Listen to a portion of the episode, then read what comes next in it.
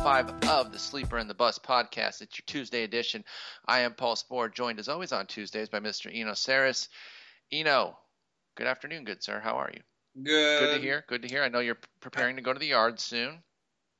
Yeah, and I think I'm sick again, but I have no idea because I've decided that being a parent is being like low level sick all right? the time. You just maybe always kind of like how we say, you know, once the season starts for players, they're no longer at 100%. They're always kind of Yes. in that, you know, maybe Yes. 80 to 93% range of health.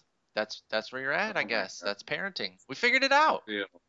Yeah. Figured it out. But uh, yeah, we got a great episode coming up. We're gonna talk some injuries, talk some hot performances, talk some cold performances too. I'm, I'm, I'm gonna throw. I forgot to put a name on on the uh, on the board there. I think uh, on the sheet that I sent you. But oh no, I, he's on there. There's a guy we got to talk about on the downside of things, uh, performance wise. Some player movement, and then nothing on the bullpens today because it's actually been pretty quiet. Uh, you know, the Tommy John was confirmed for Ottavino, but we kind of knew that was coming. Axford, Betancourt, those are your options. Everything else pretty chill in the bullpens right now, but I'm sure that will change. Let's dive right into the injury talk here because uh, we got a couple of superstars out front, or at least folks that people thought could become superstars this year. Maybe they were kind of trending closer to that star level. How, however you want to break it down, it's more semantics. But these were really high impact players that people thought that they could invest in this year early on and get big returns. The first one is Alex Cobb, and he's just been flat shut down now. And Marc Topkin uh, out out in Tampa Bay is speculating that it could be an elbow ligament tear for him. He said, you know, it's called informed speculation based on on the information that he's heard. That's what he's going for. So there's no timetable for Cobb. Uh, he's just been shut down. This has gone gotten horrible. I mean, this has been a disaster. And I was very high on Cobb coming into the season, and the one drawback that that folks had uh, is exactly what's played out, the health piece. And I think you even mentioned it too when I was pumping him up. You're saying, yeah, okay, we see the talent. But where's the health piece? Because 136, 143, and 166 innings the last three years for Cobb. I was hoping it was time to keep building up, but instead it looks like we're going to go down another level here if we get Cobb at all what, what, what are you doing? How are you reacting to this now that he's been shut down, uh, and it doesn't look like we're going to see much from Cobb anytime soon?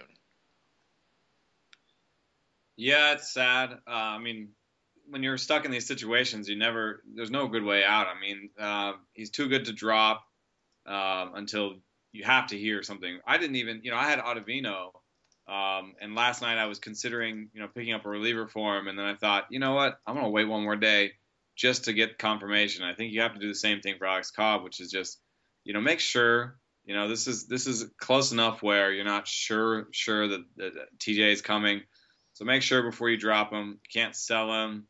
And um, I mean, the only way I would sell him is if if I was competing for a title this year in a dynasty league, and someone could give me something that would help this Bingo. year. Um, that that was somewhat close, and they and they were betting on next year. That's the only way I'd do it. But otherwise, and I and I'm in a, a similar situation that I have a dynasty league. I'm you know top half, but I'm not you know in the top three, so I'm not going to sell Cobb. Yeah, I, and and even the, even in that situation that you've talked about where you're selling, you're probably still selling at a discount because even if someone's going to buy, they're not going to buy full bore. It's just tough. It's just a tough situation. I think it's an even tougher situation for this next guy, who we seemingly have to talk about on every episode because the there is news, and the news is always that he's not playing, he's not coming back anytime soon, et cetera, et cetera. That's Anthony Rendon. Um, he's also been shut down, so now he's out indefinitely. Can- You know, we keep checking that lineup in Harrisburg every day, Double A for the for the Nationals for uh, Rendon's name. It's not there. We get the update, and now we find out that he's been flat shut down, and we, he's got an oblique strain in addition to the knee. So this has turned into a disaster as well. I imagine you're doing something similar where you just have to wait.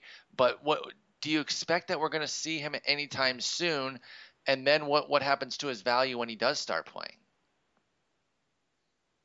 Uh, well, you know the Nationals kind of need him pretty bad. I, I should say so.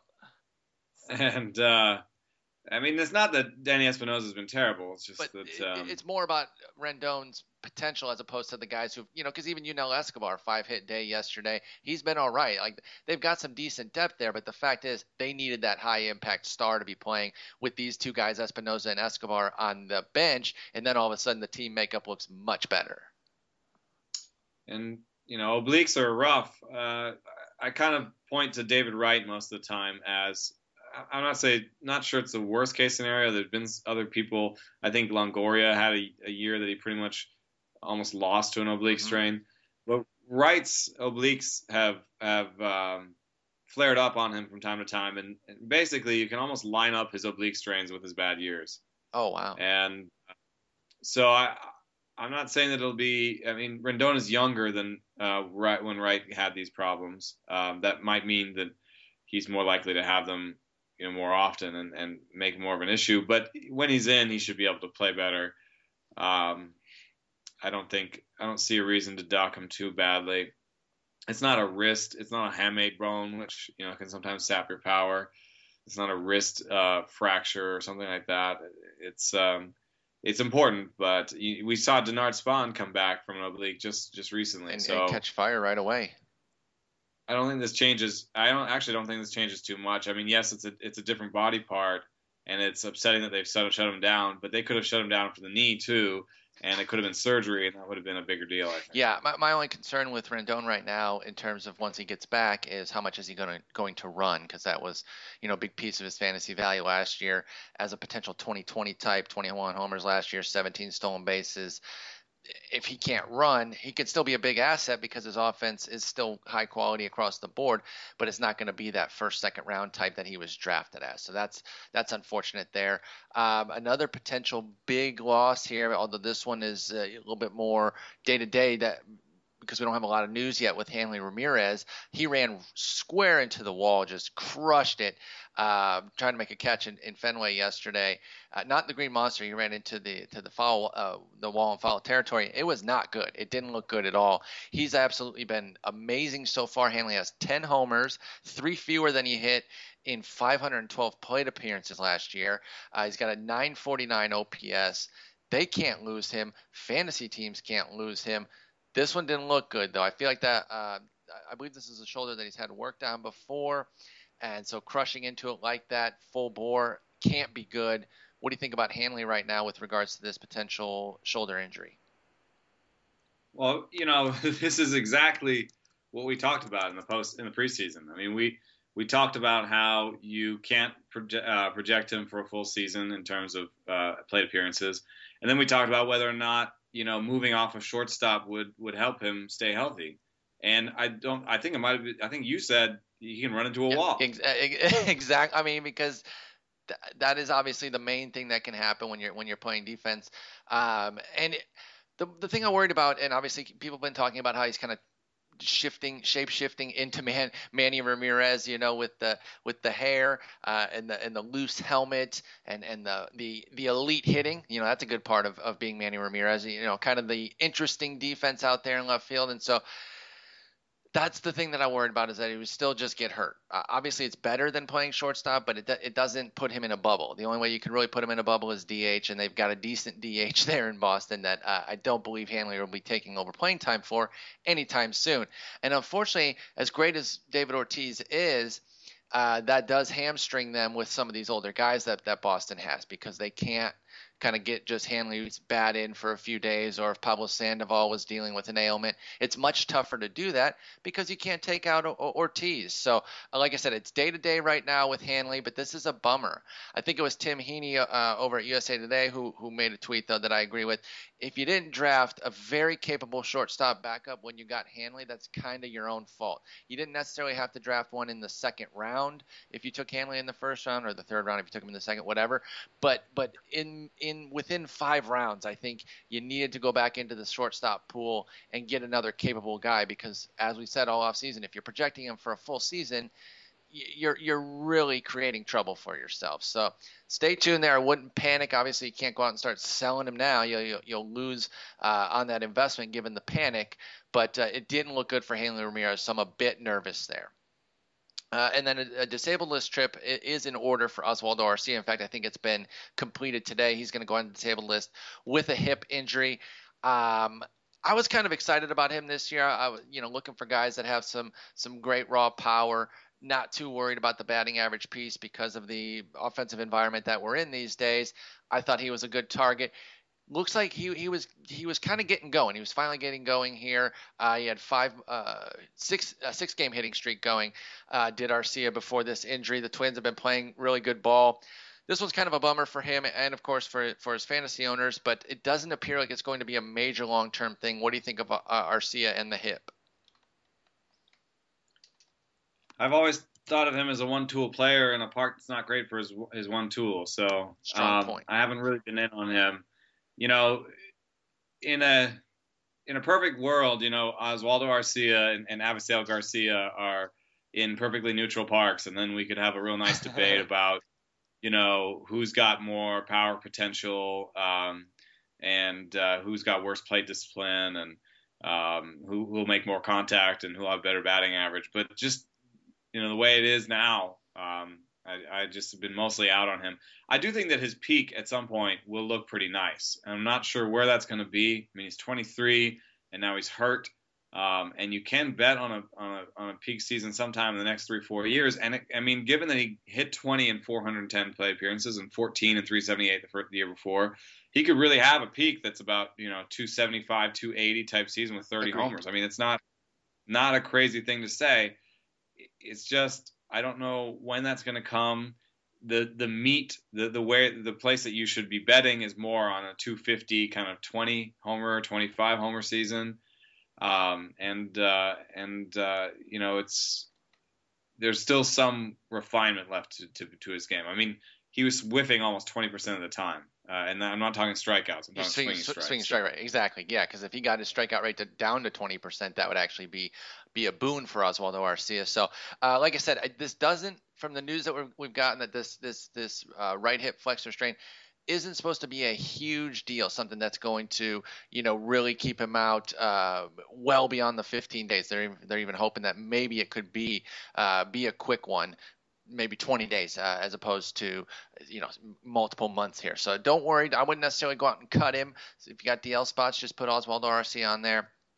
I like the power upside. Let's talk about some uh, some recent performances here, on, both on the hot and cold side. We're going to start hot though. We're going to start out in Oakland. Uh, we got to start with Stephen Vogt first off, he just continues to dominate. Again, this is a guy we've talked about a few times, but he continues to dominate, and so he kind of keeps staying on the radar here. But also, it just so happened that the night after he hits a grand slam, um, the very own Eno Sarris uh, has written a piece about Mr. Vogt, and I'm going to just open the floor to you and tell us what you've learned about him so far because uh, you asked the question, should we believe in Stephen Vogt? And I, I know you wrote it on Fangraphs proper, so it definitely has some defensive aspects to it, but tailor it a little bit, obviously, to our, our, our, our fantasy contingent here. This offense has been off the charts. He's second to only Nelson Cruz in WRC plus right now by, by exactly one point, 223 to 222. Stephen Vogt has been unreal. What'd you learn? Well, obviously, a 346 ISO and a 372 batting average are out of his uh, out of, probably out of the realm of a full season possibility. Are you sure? But are you, uh, are you sure? Okay, no, continue. Sorry. And and uh, and a little bit of uh, defense for for for thinking about the defensive side of, the, of things. You know, the reason why it took him so long is because basically the Rays, I don't think, thought he could really catch. Uh, they didn't think so at and, all. Yeah, and so they played him at first in the corner outfield and all over the diamond, and and and since he's not playing center, not playing short, not playing second or third, the bar for him, you know, his bat to get to the big leagues was pretty high. And so, you know, he was kind of middling along at Double A, and he said that the coach there um, and him, I think uh, something Sandberg, they decided that they that he was going to have to be more aggressive. And he actually sort of used the same nomenclature that you, or the same kind of wording that you would you would use when you're talking about a sort of a Dominican player. He was like, I knew I had to hit my way to the big leagues. Yeah. So he just got less patient and more aggressive and had his best power year um, in in 2011 and and and showed and best batting average year and sort of showed them that he could put together power and batting average. Yeah, it, re- it really and, shows. Uh, it's a it's a big jump when you're looking at the numbers. Yeah, and and you know that power jump a lot you know got him made him more interesting at you know at the corners and and but um, when they brought him up to the big leagues he didn't really he had a 27 uh, play appearance cup of coffee you know, by that time he was old. So if they're doing statistical modeling on him and they're saying, okay, we've got this corner bat in uh, AAA in 2012, the Rays say this, and he's got league average offense in terms of isolated slugging. He's got league average offense right now in 20 in 2012 when he's uh, 28 years old uh, or 27 years old. So basically, his peak is league average offense in AAA. I don't think we really have an asset here. Oh yeah, yeah, yeah. But, and, and you can understand why that assessment would come to pass, but you know. Yeah, but Billy Beane, you know, saw. I think Billy Beane has a different attitude about age at level than some people because when we talked about Joey Wendle, I said, you know, first off, he has no standout tool, and he said, well, he's he's above average across the board, and I said, all right, I'll maybe give you that, but he's old for his level, and he said, well, it's not his fault, you know. I think that Beane sometimes takes into account the fact that um, organizations make bad decisions sometimes. Sure, they, they all do, and, even the best. Yeah, and that some, and also that some players that were drafted old and out of college didn't necessarily move about as fast as they could, and and didn't necessarily uh, show a fault in in um, stagnating in a level or whatever. That's that's sort of in the nutshell what Billy Beane said back to me. So in this case, I think they probably said, well, Tampa's, you know, I think looking past the fact that he could probably play at least a scratch catcher. And if we have a scratch catcher with the with the ability to make contact like Vogt has, which he's demonstrated in the big leagues so far, he is a, a good contact hitter. Yeah.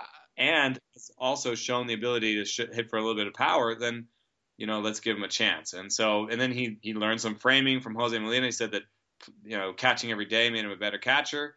And uh, I think what we're seeing now is one last little tweak where they they, he said that you know I'm going to try and swing less, swing sometimes not swing at strikes because um, I know I'll put it in play because I have really good ability to make contact, and so I need to be really selective about what pitches I do swing at in order to make the hardest contact. It's, so it's been really impressive, and we're seeing just a, an across the board breakout for Stephen Vogt.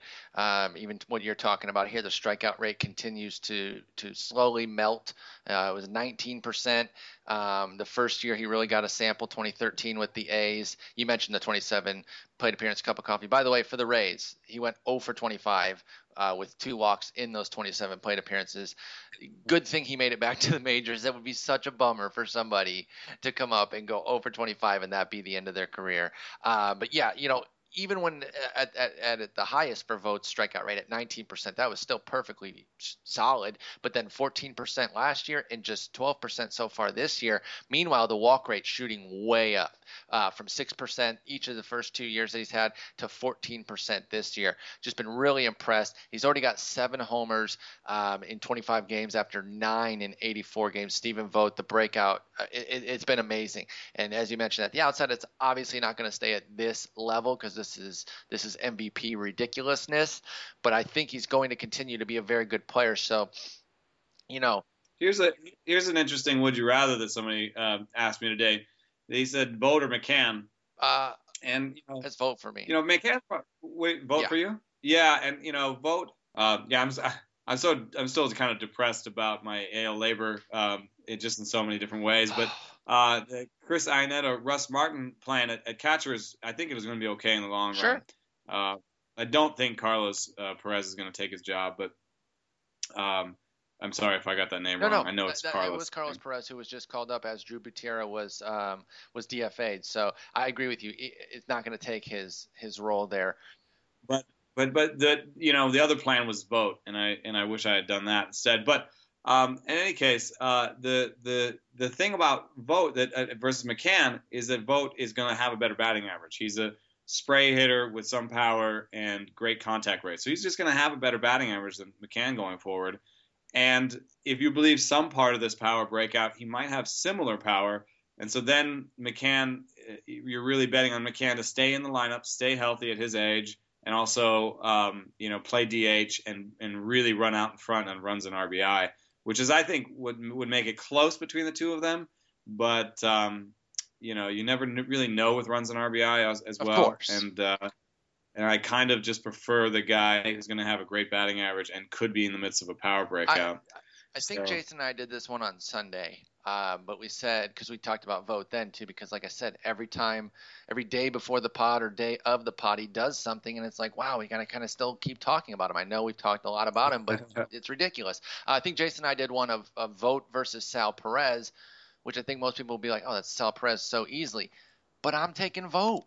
I really am. I just I'm not a huge Sal Perez guy power wise, and I know that he's a good batting average guy overall, but I think he's going to get run down again the way he did last year, and that's going to eat at the batting average. If he's if he's playing time was maintained properly, I think I might take Perez because uh, I think the batting average um, would would go to him barely, uh, and then the power would be you know probably close enough. But the way he gets run down, you're probably going to give away like a whole month of just crappy numbers to really weigh him down. So I would take Vogt there.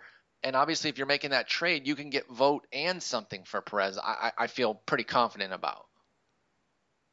Yeah, I might do that kind of trade, but I think I'll still take Perez just because he has the same sort of contact ability um, as Vogt. And then, you know, you can also flip the coin and say that everyday playing time um, is really going to help him in runs Especially and RBI. And offense, the way they're playing. And I'm sure they're yeah. going to cool down, but I'm not sure that they're, you know, I, I, didn't like the Royals coming into the year. I'll freely admit that.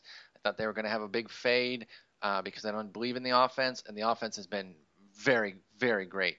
Uh, so yeah, if they continue to just be good, not they don't even have to be great or very great, as I said, which is a stupid uh, f- phrase. Very great. I don't think anyone ever says very great. Um, but yeah, it, it, even if they kind of regress back down, I still think they're going to be much better than they were last year, and that will help press. So I agree with you that the playing time thing cuts both ways. Because um, as long as you do keep playing, you're still going to kind of nickel and dime those runs and RBIs. That one's very close but I, I just I, maybe I just want to get out there and say that's how much I, I like Vogt now. And I, talked earlier in the season about how I missed the boat on this guy, and uh, you know I'm, I'm, trying to make up for that. I've been using him in daily like crazy, and it's been working. Uh, let's talk about his teammate. Like we can't we got to stay in Oakland here because Josh Reddick is un- unbelievable right now. Like I know it's 82 plate appearances, but the, it's a silly 82 plate appearances that he's put up, especially because of the skills that have gone with it. Josh Reddick has a 389, 463, 639 triple slash right now, which is yielding um, a, a meager 209 WRC plus with four homers, two stolen bases, 20 ribbies, and 14 runs. Again, that's in 82 plate, appearances. But what's really standing out is the 6% strikeout rate and the 12% walk rate, both of which are far and away career bests by leaps and bounds, especially that 6% strikeout rate. What are you seeing here, and how much do you b- believe in this from Reddick? Because uh, I, I'm I'm pretty psyched on him, and I was pretty geeked on him coming into the year as a, just a power guy but he's looking, you know, he's looking great so far. I just, I, am really impressed. Obviously, it won't last at this level, but how much of these new skills do you believe can last with the walks and strikeouts? You know, he's funny because he, he's he's told me in the past. I did an interview with him, and I and I said, "What about this uppercut swing, dude? You know, like you you really could, um, you know, flatten out a little bit and and maybe not hit the pop flies that you that you hit." And um, you know, and not have the, the kind of batting the batting average on balls in play that you have. And he was like, I, I know all about that. I know that you know hitting fly balls isn't a great way to a good average. And he was just like, but this is who I am. But 32 homers, and bro. Is, and then he drops the mic and walked yeah, away. Yeah, exactly. He was like, he's like, this is how I got here, and this is who I am, and I can't really change that. I mean, that said, right now he's hitting the most ground balls per fly ball, so maybe there's something going on there. Could also be sort of classification situation because He's got 28% line drive rate. And some of those could so, be flies. Yeah, so you never By know the way, how that. Since you mentioned out. batted balls, and this is something we talked about on the Thursday episode, we should mention that the pull, central, oppo, and soft, medium, hard percentages that we were talking about being on the leaderboards are now on individual player pages. So yeah, and I was gonna, I was actually gonna mention that with Reddick because uh, he's got a career low oppo percentage, and he it's almost in some ways that he just decided to he was going to be like the most he him that he could be. The most Reddick and, possible. Yeah and just like not even bother with the the one side of the field. Just try and hit it as hard as he could. And um and you know career high hard hit percentage. And uh and also I looked at his swing rates because of that oppo percentage. And you know literally just spitting on everything on the outside part of the not interested. Even if it's going to not even if it's going to be a called strike, he's just he's just really um, not swinging at, at pitches on the outside part of the plate. So, you know, he's he's looking for to eat where he wants to eat, and um, it's working out for him. I think you know eventually pitchers will move out there a little bit more, and he'll have to think about what he wants to do a little bit more with the outside Mhm. pitch. Um, but you know, I love I love the fact he's got the career high contact rate. I mean, I'm a little bit more about the six percent strikeout rate than I am about the twelve percent walk rate, just because of how those things stabilize. But the four point six percent swinging strike rate, that's It's great. so good. I mean that that could really that could lead to you know a career high batting average. Really, I mean, I guess you could. There was a 280 in a half season with the Red Sox, um, but by the you know even with the rest of season uh, projections the way they are, he's going to finish the season about uh, above 280. Let's I think. let's so, do this. Let's do this. Um, because there's a similar guy breaking out, eh, or, or, or there's a guy breaking out in a similar way where he's like just super cut into his his strikeout rate. He hasn't turned up his walk rate quite as much, but both are are pretty stark differences from what he's been. Younger guy, a little bit different profile, but who would you prefer between Josh Reddick and Jake Marisnick? Yeah, you know, Marisnick has really proven me wrong. I mean, the the nice thing about Marisnick is he's kind of doing the the spray chart thing too, where um, he's got kind of the Moustakas thing and is is uh, spraying it all over. almost almost 33 in all three in all three qua- uh, not quadrants at that point in all three slices there. up, yeah. You know, 33 pull. And honestly, just to just to bring this up real quick, I, I think the pull center oppo is much more important that it's on the on the pages than the hard soft medium hard. Agreed. And just real quickly because pull pull center oppo stabilizes really quickly. It's like 50 balls in play. Oh wow. Uh, and uh, so that and I think it's a lot easier. It's way easier to ch- to chart That- a pull center that- that's what I was thinking. I, I didn't know about the quick stabilization. I was thinking from a classification standpoint, you can really trust it um, quite a bit better than you can with like a with like a medium versus a hard, unless those medium hards are being judged by Statcast, which I'm sure they will eventually will be. But but I think those are are human classifications right now, aren't they? Yeah, they are. And, you know, I did the year to year correlations for pitchers for soft percentage, and it was right up there between like c- complete game percentage and ERA minus. So um, it's not the stickiest thing year to year for pitchers. And, um, I mean, nobody would ever say anything about complete games.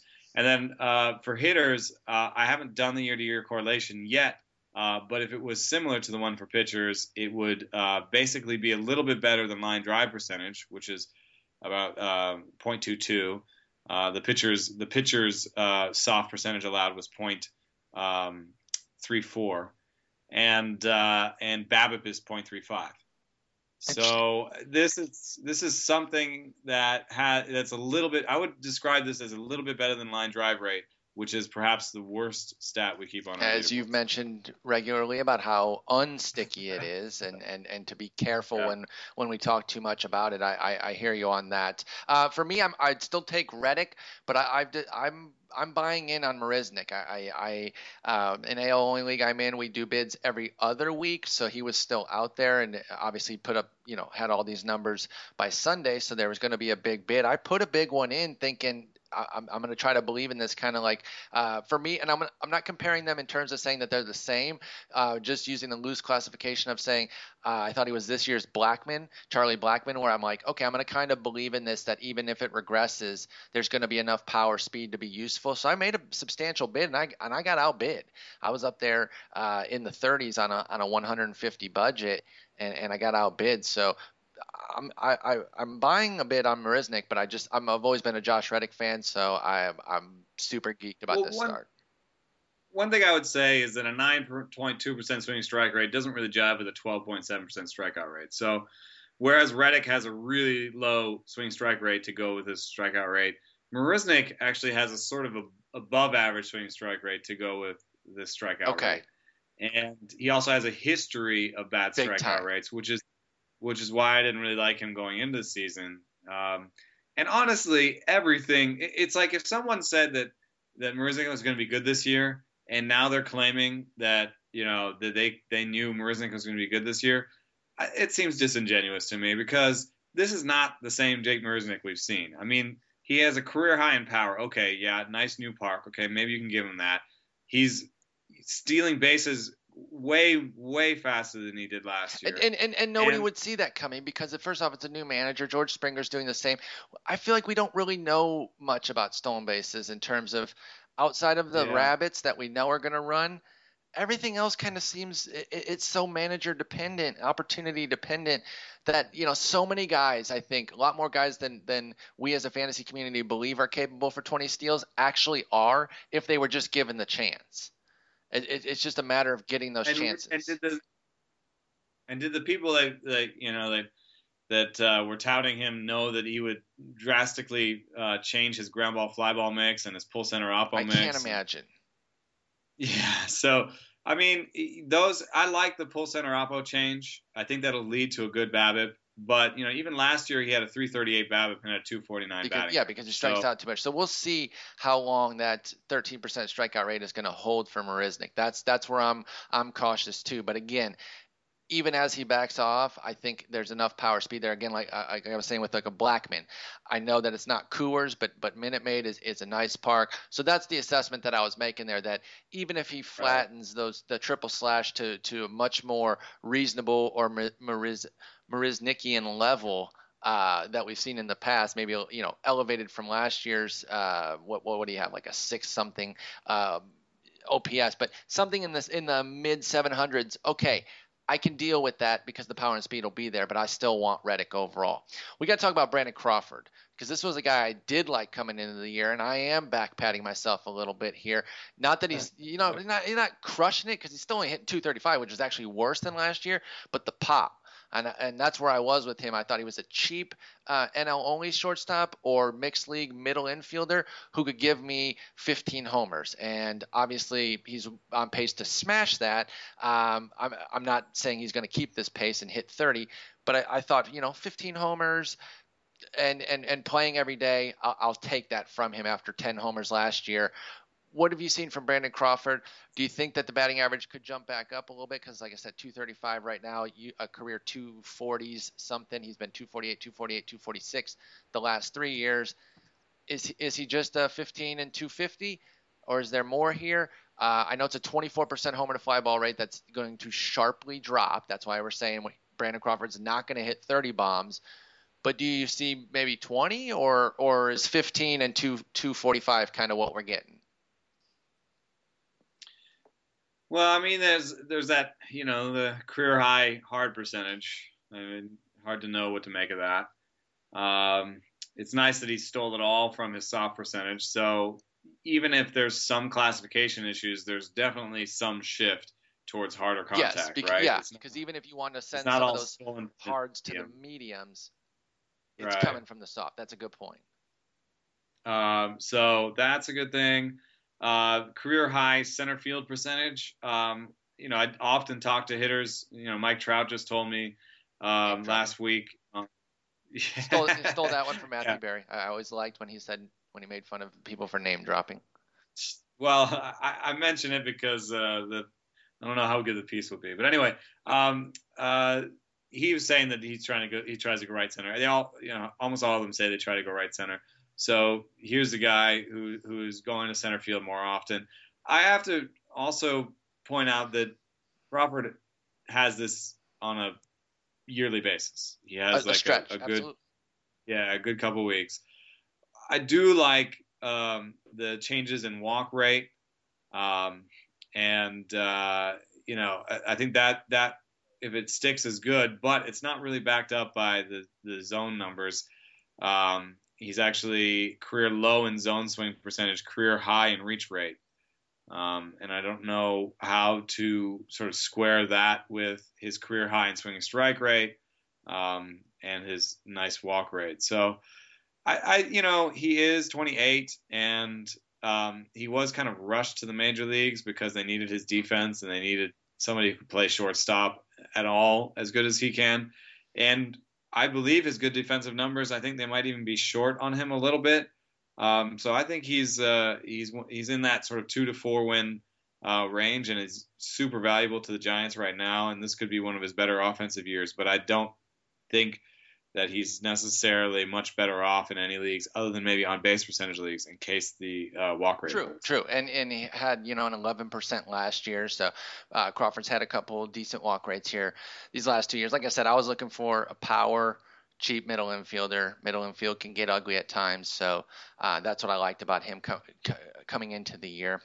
Another middle infielder who was not cheap, not cheap at all, but is is proving that may, may, maybe he was maybe he was cheap because he was going what fourth fifth round and Dee Gordon uh, has been playing like a first second rounder so far at least he's hitting 433 still um, you know a month plus in 12 stolen bases no homers, obviously. You know, do I even really need to mention the homers and RBIs? Nobody cares about him for that. 16, 16 runs scored.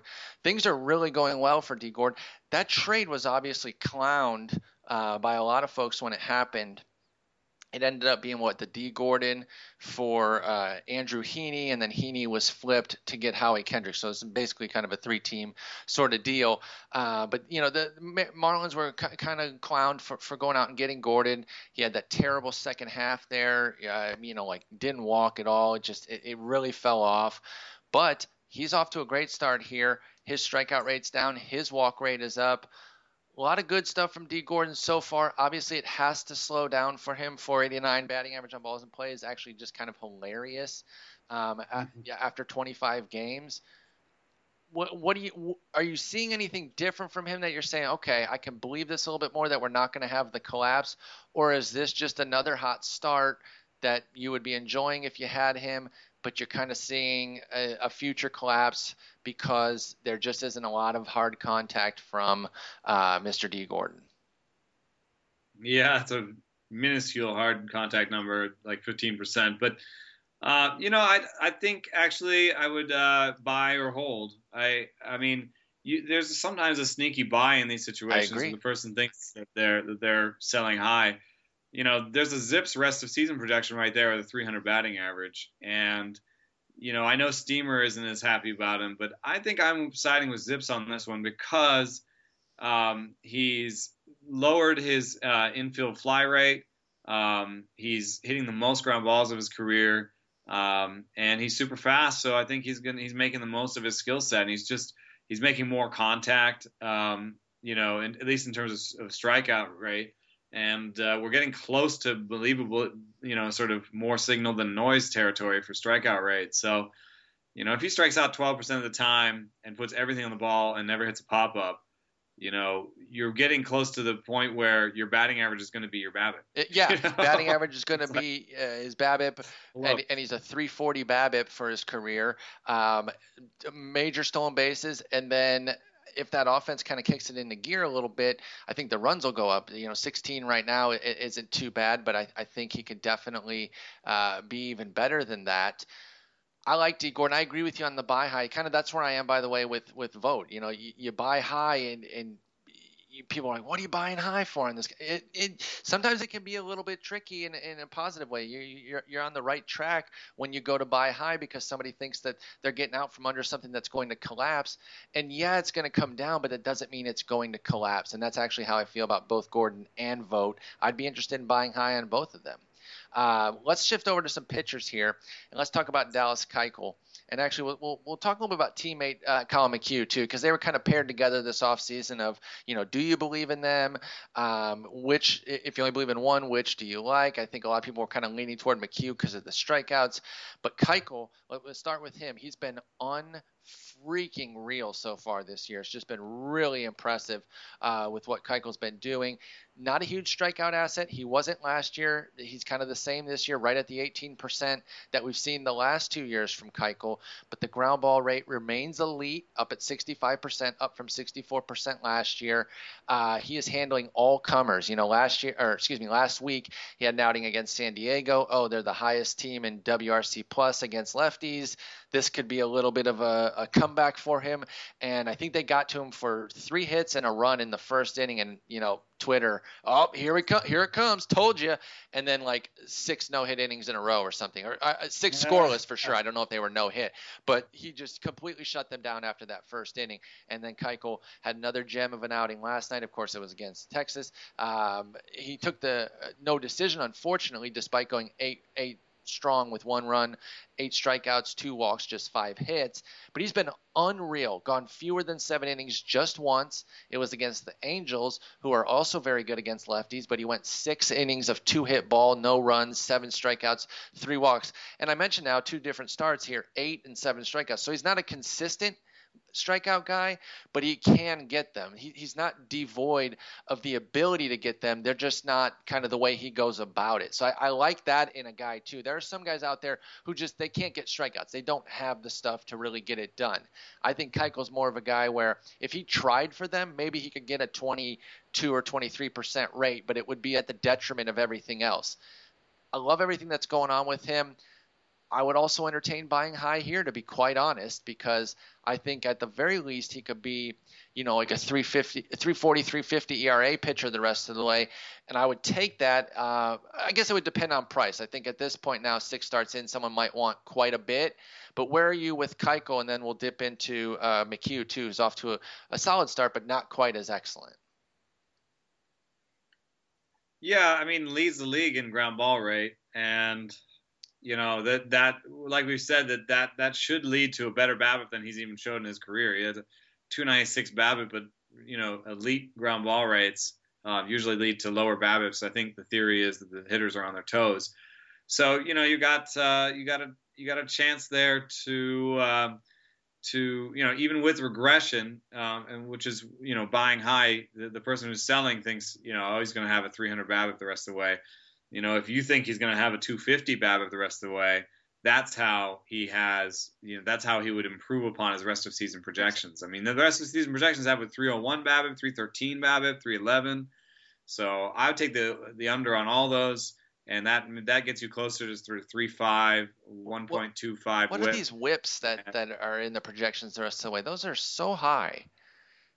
Yeah, I think they must be reaching past his breakout because you know, in 2013, he he ditched a, a bad curve for that slider and, and sort of changed everything. Yeah, exactly, and that's where we started to see some glimpses of maybe there's something here. Even though this is a 5.15 ERA pitcher for Keuchel, I, I remember talking about him in the 2014 SP guide, like keep an eye here. There could be a couple. There could be a little something here. I didn't see a 293 ERA and 118 WHIP out of him in 200 innings, but yeah, I think I think he's legitimate. Um, let's shift over to to McHugh, who, like I said, is off to a great start in his own right 341 ERA in 32 innings so far. The strikeout rate is down, uh, but still still useful. He's at 7.4, down from 9.1 strikeouts per nine last year. Uh, but McHugh still has the strikeout potential that we see. You know, we see an 11 strikeout game he can get it going, but it hasn't been consistent. Uh, he has three of his five outings have been th- uh, under five strikeouts. So, are you seeing anything from McHugh here? I mean, uh, we talked about the two breaking balls that he's going to ride them in, until he can't, and we agree with him that we, we, agree with that theory that he should because that's what's making him successful. Um, what, what have you seen from him so far uh, with Collin McHugh? It is really interesting. I, I think that. Um he, I, I don't know if it's a cutter or a slider. You know, we have it listed as a slider. I think every I think Brooks has it listed as a slider. Everybody has it listed as a slider, but he, I think he kind of uses it as a cutter, and it's a um, uh, you know up to 41 percent, uh, you know, which is higher than his fastball rate. So, you know, that's really rare. That there's nobody out there really throwing sliders more than than um, fastball. So I wouldn't be surprised if he calls it a cut fastball. Tyson Ross would like to throw a slider more. If he could, I think he, I think he would. So don't don't say that nobody's going to well, do Ross, Ross's slider is really no. I know. Slider, I'm, I'm just I, I'm just trying to take a, a, little bit of a cut at him for how many how often he throws a slide. But I agree with you. When you get to the percentage this high, maybe it is sort of a classification situation because I've always seen it as a slider as well. But um, I actually haven't seen him pitch this year, so is the velocity up at all to make it look like uh, more of a cutter, or, or is it just something that people call a slider that he would cut, he would treat more as a fastball? Maybe he has two pitches in there because the the velocity is indeed up a little bit, a six point six, um, which would be kind of weird unless he changed something. Maybe he's always had a slider and a cutter and a curve, and the cutter and the slider are so close that the classifications just lump them mm-hmm. together. Mm-hmm but he's actually throwing a lot of cutters. And this year, the increase has come from throwing more cutters because when I ran his slider, um, when I when I compared his slider movement and velocity to the average right-handed slider um, numbers and the average right-handed cutter numbers, his pitch came right in the middle. Okay. So, you know, usually a slider is 84. So, the you know, let's say the right hander normally throws 91.6. Um, you know, McHugh this year is a little bit lower, 90.6. Um, you, you would expect, so the normal average right hander slider is 84. So you would expect McHugh's slider to be around 83 if it was average. Okay. So he's he's definitely harder than that. Uh, and in terms of drop, um, you know, the sliders have a 1.4 vertical number, cutters have a six vertical number, and McHugh has a 2.5. So it doesn't drop as much as slower sliders that act a little bit more like curves, um, and it goes harder. So it could be a hard slider, but I wouldn't be surprised if it was more cut fastball than cutter. Um, and I think that's something I'd, I'd really look forward I was to asking say, because you, you got me so intrigued that I'm I'm I'm here on the Astros schedule now. I wish we'd have discovered this a couple weeks ago because they were here or not here, but they were there where you are, the 24th I know I had through the 26th. I had I had him down uh, for research too, but uh, he is uh, actually doing some sort of book club, not book club thing, but he's like trying to read a book a week or something. I tried to do that And one year. and uh, he never sat by his locker. He just sat and read that book. Read that Well, book. So Now it's a, it's a it's a long way out. Maybe we'll have more data by then, and we'll already know the answer. But they don't come back until August 6th. So you got a long way to go uh, in terms of them coming back out to Oakland. Doesn't look like they play the Giants in any interleague, at least not in San Francisco. That's just with a quick look of the uh, uh, of the schedule there. Maybe maybe there's another. Maybe he'll make the All Star game, and you go to the All Star game, and, and, and you meet him there. I don't even know if you're going to the All Star game. I'm I'm I'm creating trips for you. I'm now your travel agent. You're going you're going to the All Star game now. Uh, no, that's very. You got me really intrigued here because um, now I'm looking at it month by month, and it. I really wouldn't be surprised if he says, "Yeah, it's two different things." And these certain months I'm throwing the, you know, certain times I'm throwing the slider more, certain times I'm I'm cutting it more because uh, last year McHugh had, you know, 85 miles an hour from uh, June and July, and then it jumped up to 87, 88 for the final two months, and uh, it, it had Yeah. started 87, 88 for the first two months of the season. So it's kind of vacillated. I'm very interested uh, in both of these guys. I, I was I was buying both. I didn't get a bunch of shares of both, but I, I, I did believe in them, and I was comfortable investing in them. I got a couple shares of them, but uh, I didn't get as much McHugh and Keuchel as maybe I would have liked, given how great they've they, they've been pitching so far. Uh, let's see here. We're going to have to wrap up soon because you are headed to the yard. I Got to talk about the. This guy. I'm going to skip one of the one of the guys on on the list here because I got to talk about Alex Wood and I got to get your thoughts. And I'm a little bit ticked at myself because this was a guy I didn't believe in for a while, and I finally come around. I'm like, you know what? Maybe this guy can make it work with these crazy mechanics because the command last year just blew me away. It didn't make sense, but it but he did it for 172 innings. I consistently watched it and I was impressed. I said, you know what? Maybe this is pretty legit. Well, so far this year, he looks lost, and I, I, a lot of it has to do with command, and and the and I'm sure the mechanics are a big part of that because they are so funky. What are you seeing from Alex Wood that has him with a 4.32 ERA, a 162 WHIP, and 11 hits per per nine? What are you seeing out of Alex Wood right now? Yeah, I wrote him up last week for the uh, for the change for my uh, my article, and um, I mean, the the weirdest thing about Alex Wood is that the shapes of his pitches are not are, aren't any different. hmm You know, the velocity and the shape of his pitches aren't any different, and you would assume that somebody with a good knuckle curve like he's got, um, and representative velocity for a left-hander, not necessarily average but close, and uh, and a good changeup, that this guy would kind of do something like he did last year. And you know, in terms of swinging strikes and strikeout rates, he's done it all the way up to this year. So I'm actually still in on Okay. him. When I looked at when I looked at him, um, what's happening is he's missing I'm low. looking at your piece right Now- now. I missed it last week. Continue. Go ahead. Yeah, he's, he's missing low. So, you know, uh, you know that could be on purpose. Um, you know, his ground ball rate is the highest it's ever been, so that's a good Maybe thing. he's hearing about Uh, how the the low strike is, you know, being called so much, and he's trying to take advantage. I, I, that that's the Yeah. complete guess right there. Right. No, but I just mean that it is a, it is a thing that everybody preaches. All coaches preach low and away. So you know he could be doing this for his coaches and trying to establish low and away, and then he'll do everything he's going to do afterwards. But um, I'll, I'll get it. that was amazing. That was me. I know. think. I was joking. I was saying I'll, answer it.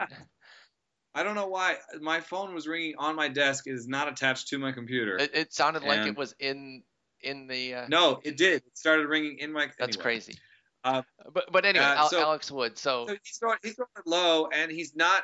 He's, you know, you can still get whiffs without being an account that you're expecting that you need to have whiffs. So, but he, he's just not. He's not put in a position to really get whiffs anymore. would you give up? Um, let's say. I'll, I'll, uh, I've mentioned several times you're much better at this game than I am. So these might be terrible names, but I'm going to do a couple here. Would you give Jake Odorizzi for Alex Wood? I, I assume since you're still buying, you probably would. Uh, well, you know, Odorizzi with the cutter is really almost a new pitcher. I was gonna say he's because I was gonna the first thing I was gonna say was I'm sure your your preseason rankings had those too far apart, but we've learned more about Odorizzi since. So maybe this maybe I'm a little bit better at this game than I thought, or at least at least the first name. We'll see how I keep doing, um, because those two have closed the gap for me. I, I had a sizable gap. I think you you've got me thinking that I maybe should not go too crazy on on pushing um, uh, Alex Wood down. So by that measure, even if I move Odorizzi up a good handful of ranks for my preseason ranking, I still got to stick with Wood. But uh, that's much closer than I thought it would be. Are, are you sticking with Wood or or jumping to Odorizzi? I'll stay with Wood. Um, I think it's so close that I'm going to, you know, cite the National League factor.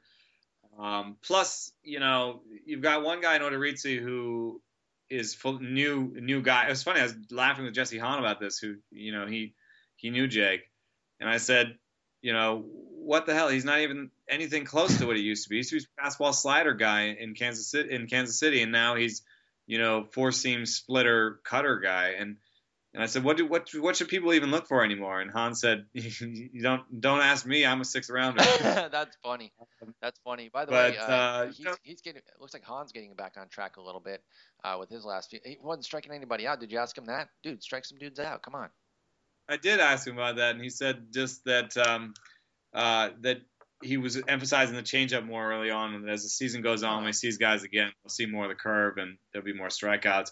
And I have to actually look at his bat last um, outing because it wasn't so great, and people said that lefties were teeing up on him, but. Uh, you know the changeup still has good shape, and sometimes a pitch can have a bad day. I still like Jesse. Hahn. Yeah, 11 strikeouts in his last two outings after five in his first three outings combined uh, for Hahn. I'm looking at it right now. Let's see. Dozier's not a lefty. Kennys Vargas is a lefty, right? He went two for four in that game. I think Eduardo Escobar is a lefty. He's a switch hitter, so he would have been batting lefty. He went three for four. Jordan Schafer had three hits, is a lefty as well. So there you go. It, interestingly enough, it was bottom of the order lefties that were really getting to him there. But I, I not homers no, or anything. No, but, he got nicked you know. up. Hits, hits, hits. It was ten hits in five innings. They nickel. Toronto, uh, the Twins nickel and dime you. They, they, they, they don't pop you. Um, so if you don't give up a ton of hits, you got a good shot against them. Even if you're homer prone, you might give up a couple solo shots, but uh, they try to nickel and dime, and that's the way they're succeeding right now. Let me do one more name here. Um, between Alex Wood and let's see, what about Alex Wood or Scott Kazmir, another lefty? Actually, uh, I think I'll still take uh, Alex Wood, and that's it's a little bit related to the fact that there there are rumors now that Scott Kazmir is going to be traded. Oh, snap. Okay. And Kazmir was a guy who had some homer issues all over his Yeah. career. He gets traded in the wrong place. Um, I'd be a little bit worried about that. Plus, um, injury for him. Um, last year was 190, but before that it wasn't. It was you know a lot of years off and a lot of 150s. I mean, he's only he's only pitched 200 innings once in his whole Yeah. career. No, uh, Kazmir has closed the gap, but again, I had too big of a gap coming into the year for one month to change it that much, even with myself moving Wood down a little bit and Kazmir up. Honestly, I, I, I would think hard about Odorizzi. I mean, I think that I think those are good names. I think you could throw Hahn in there. I'd probably uh, take Wood over all of them. Uh, but I think Odorizzi is the one where I might say, you know, I'll do I'll do a Screw move it. here. Okay. Okay, cool. So Yeah. so we're not fully freaking out on Wood just yet. I was. You've calmed me down. I was I was getting angry about it, but uh, you've you've calmed me down there.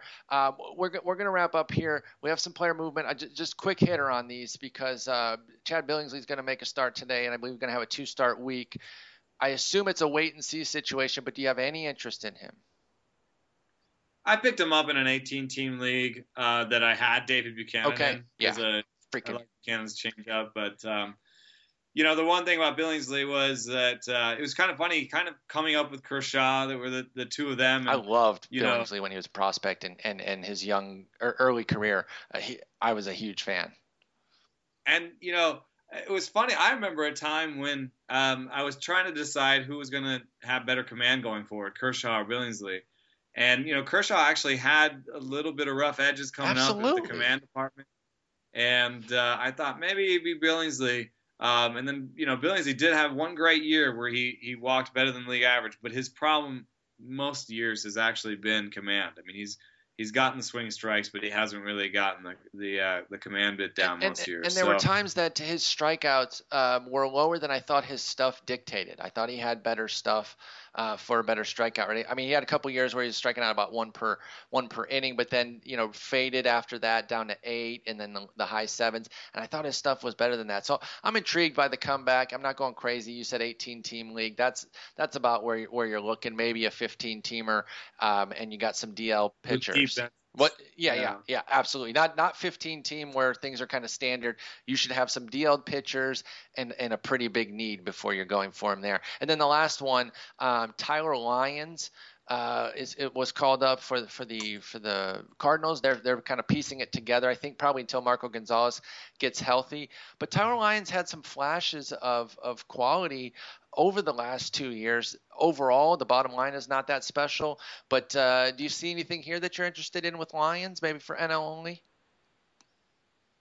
He's a lefty, Yes. right?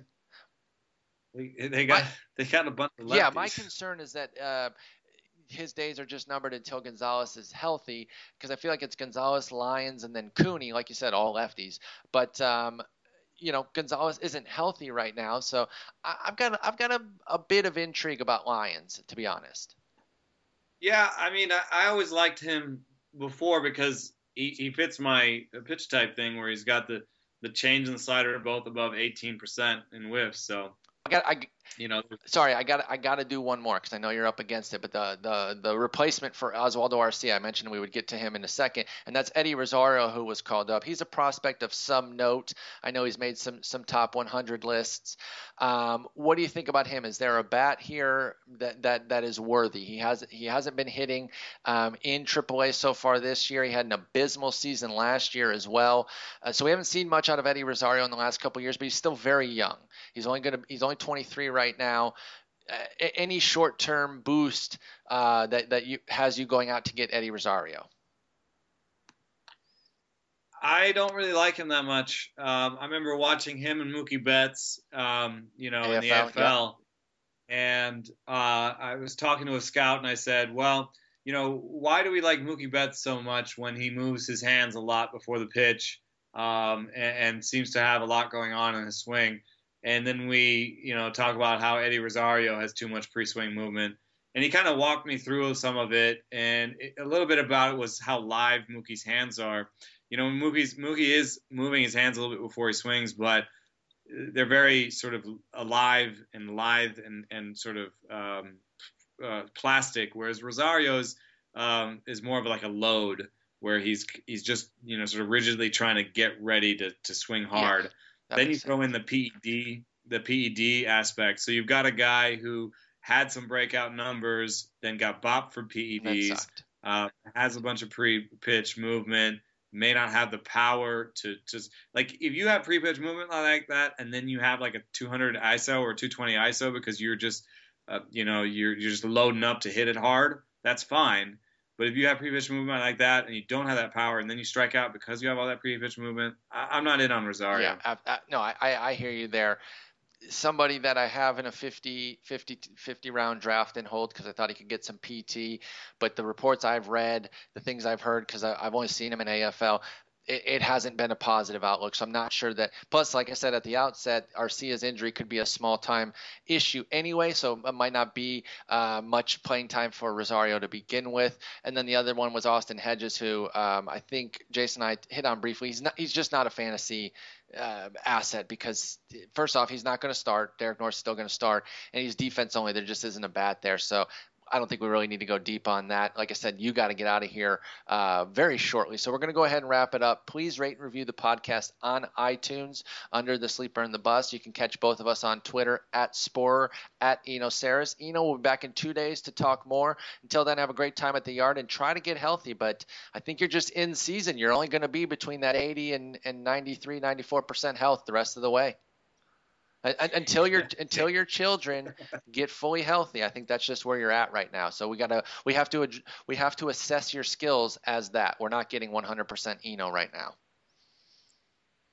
Uh, well, I'm doing Good. I, and I, I appreciate that. I, I, know I know you are. I didn't mean that as a as a as a burn. 100 percent the team. 120 percent. Yes, you're team. giving it all to the team. Everything you got. You're just not super healthy. Take care. You know, have a great time at the yard. All right. See you.